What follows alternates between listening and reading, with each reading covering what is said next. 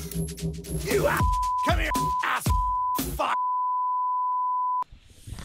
Buonasera, buonasera.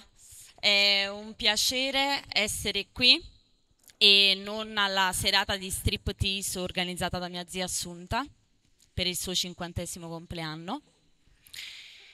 Però lei mi ha chiamata, ha detto Simona devi venire per forza, ci sta questo tipo vestito da infermiere che si spoglia, prende il tampone, ci fa il tampone a tutte quante, ho detto zia basta, cioè veramente questa cosa è imbarazzante, mi fa schifo. E poi lo sai che papà stasera c'è il turno in ospedale. E quindi non ci sono andata fortunatamente, mi hanno selezionato qui per fare questa serata, anche perché trovare delle comedian donne non è facilissimo. Ed essendo io una una? No, sono l'unica con la macchina e quindi mi hanno chiesto di andare a prendere tutti quanti. No, scherzo, scherzo. Sono una donna, non so guidare. Però dobbiamo dire che è vero che non tutte le donne sono pronte a parlare di certi argomenti, quindi trovare delle donne che facciano ridere è complicato, ok? Anche perché tra di noi la maggior parte delle conversazioni sono fatte di gesti.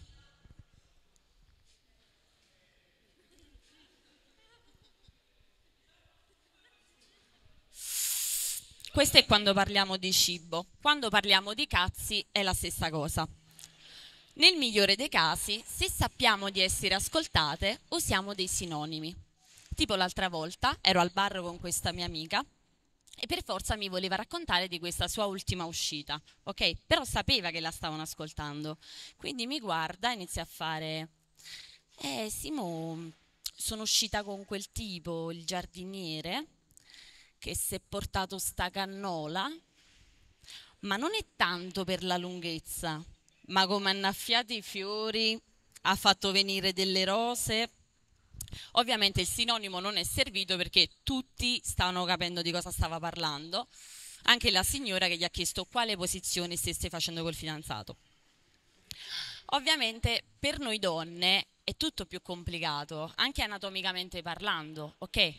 Tipo nello scoprire il nostro corpo, per gli uomini è più semplice perché cioè, sta là, si vede, ok?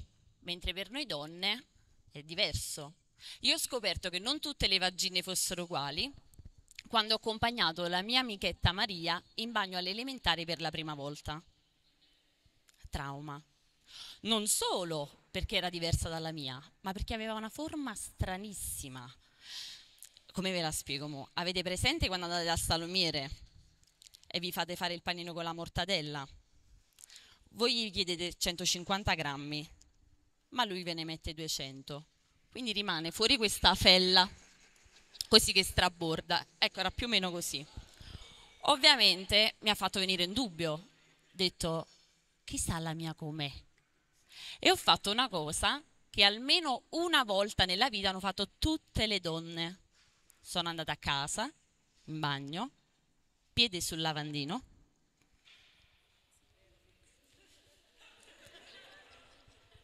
Ed è lì che l'ho vista per la prima volta. E vi giuro che mi ha sorriso, come per dirmi, finalmente ci conosciamo. Erano 12 anni che ti aspettavo. Il lato positivo di questa storia è che ho scoperto di essere unica, ok? Proprio come l'Ines mi vuole.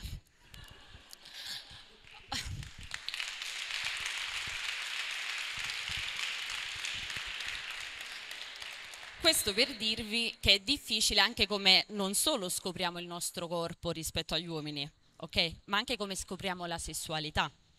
Io la mia sessualità, per esempio, l'ho scoperta per caso, quando per caso mi sono appoggiata all'angolo del tavolo della mia cucina. Oh! Traballava e quindi l'ho aggiustato. Poi mi sono soffermata sulla forma del cacciavite, sono andata in bagno e ho aggiustato il lavandino. Poi è entrato mio cugino e abbiamo fatto sesso.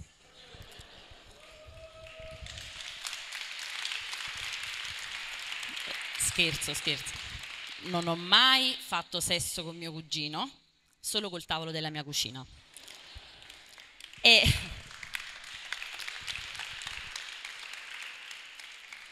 ovviamente eh, non c'è stato nulla fra me e lui, perché lui voleva tanti comodini e io non mi sentivo pronta.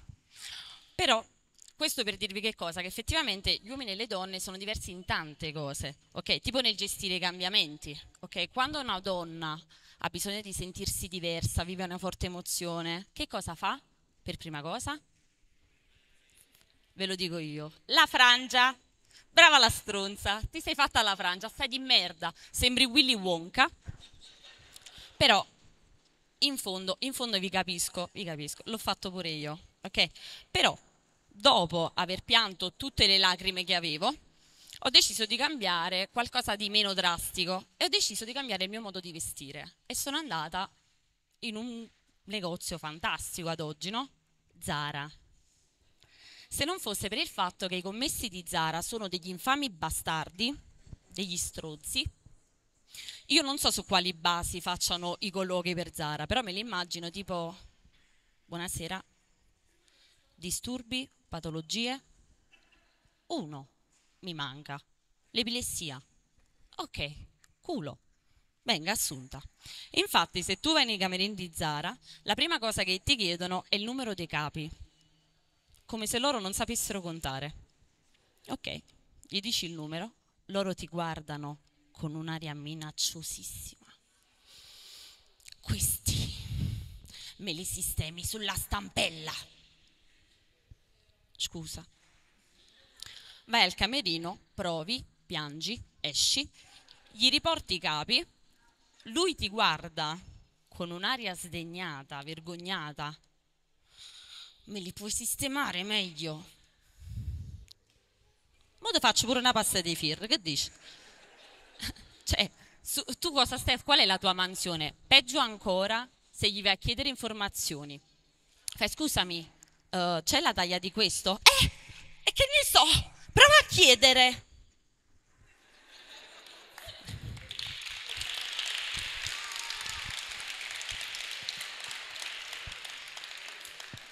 Signore, da questo episodio che ho capito che mi sbagliavo. In realtà da Zara assumono, assumono anche quelli con le crisi epilettiche. Grazie.